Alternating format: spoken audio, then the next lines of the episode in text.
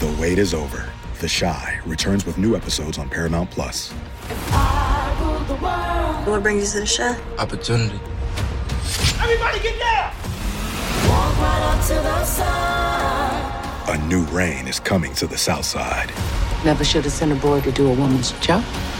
The Chi. New episodes now streaming. Visit ParamountPlus.com slash The Chi to get a 50% discount off the Paramount Plus with the Showtime annual plan. Offer ends July 14th. The subscription auto-renews. Restrictions apply.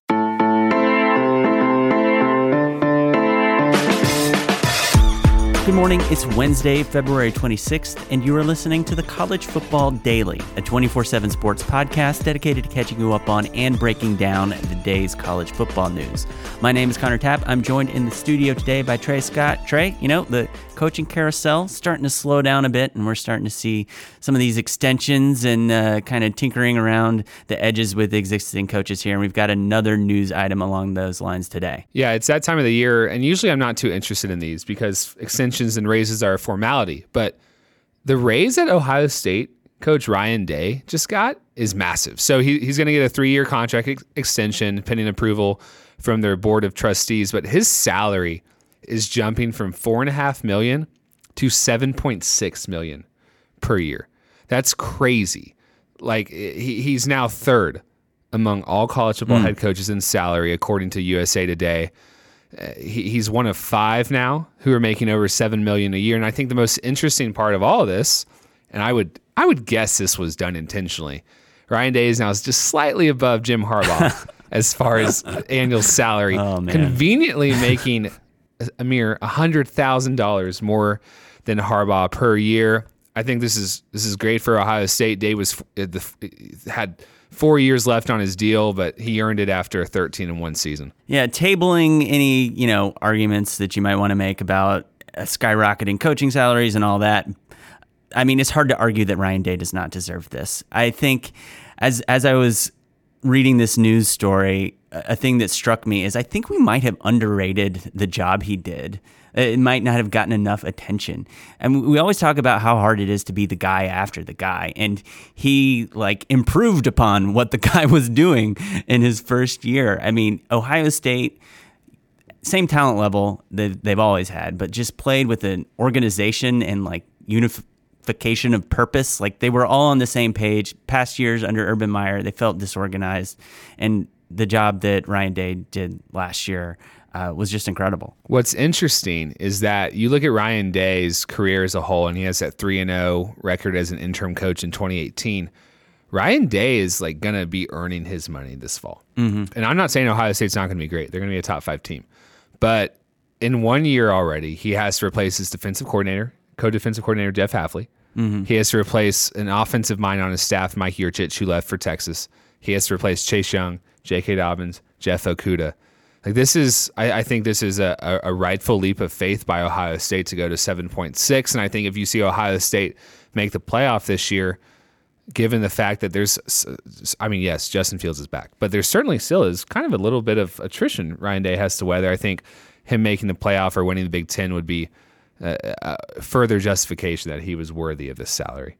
Yeah, I mean, maybe maybe you see Ohio State take a little bit of a step back with with the turnover at the coaching positions, but uh, the goodwill he built up with that really strong year one, I think, is going to carry him a really long way and keep stave off any conversation about this being overpaying. And he is recruiting so well right now. So his first class, the shortened class, was kind of disappointing. I believe it was 14th or so. The 2021 class that they're building right now has the potential to be number one in the country. So they are they're turning. I mean, Ohio State's already a power, and for our lifetimes, it's probably been the most consistent power in college football. But they might be getting even better as the years go on. All right, we're going to take a quick break, and on the other side, we've got an interesting plot twist in the Michigan football program's annual overseas trip, and Ed Orgeron adding a former LSU star to the coaching staff.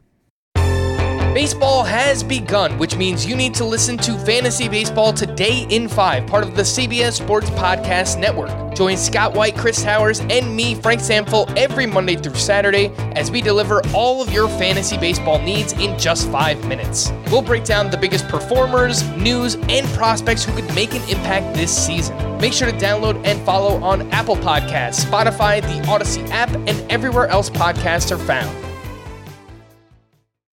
Welcome back to the College Football Daily. Trey, the coronavirus has come to college football. Well, kind of. Uh, the Michigan Wolverines are taking the prophylactic measure of canceling what would have been their fourth annual overseas trip this spring, citing public health concerns, particularly the COVID 19 or coronavirus epidemic, which so far is believed to be responsible for almost 3,000 deaths worldwide.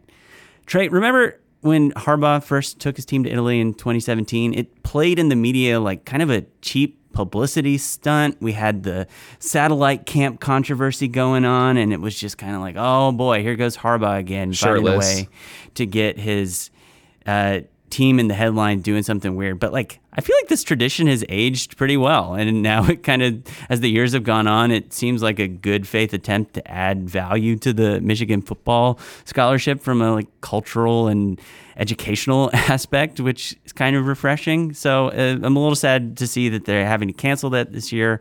Uh, since they won't be traveling out of country this spring break as they have the past three years, a Michigan spokesman said the Wolverines football players would instead be taking up a yet to be determined public service project. Kind of a crummy replacement for going on Yeah. vacation. Now we're picking up trash on the side of the yeah, road. imagine your luck. You're like an incoming freshman. You're like, yo, these guys have been to Italy, South Africa. Yeah, now you're doing the recycling, 16 hour recycling shift. Yeah, it's, it's the coronavirus. I mean, it's I know the this is a- Olympics. the Olympics could. I know this is too. an issue that's top of mind for you, our No, resident. no, uh, no, no, no, no, no. Uh, my hypochondriac days are over. But Okay. the coronavirus, it's you know, Michigan shook.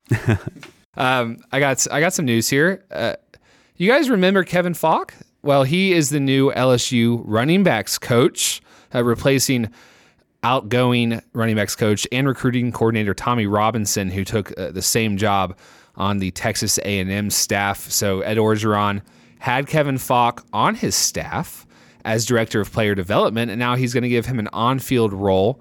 Uh, a pretty important job, and Faulk is a lead, leading rusher in school history, which I did not know, and a three-time Super Bowl champion. But leading rusher, and I had no idea. I, I probably Hmm. A little bit guessed- before your time. Yeah, I probably would have guessed Leonard Fournette.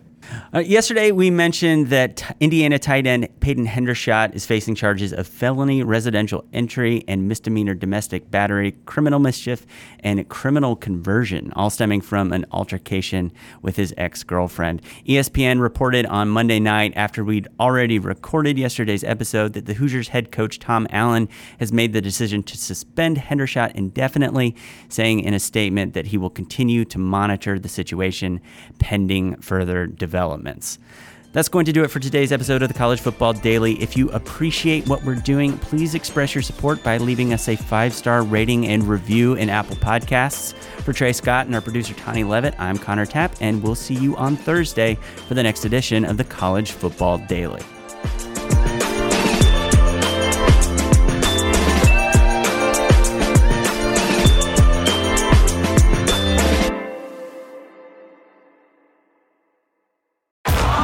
Now streaming on Paramount Plus. You ready, Bob? Well, all right. Audiences are raving. Bob Marley is electrifying. What you want, It's the feel-good movie of the year. You dig? Bob Marley One Love. Rated PG-13. Now streaming on Paramount Plus.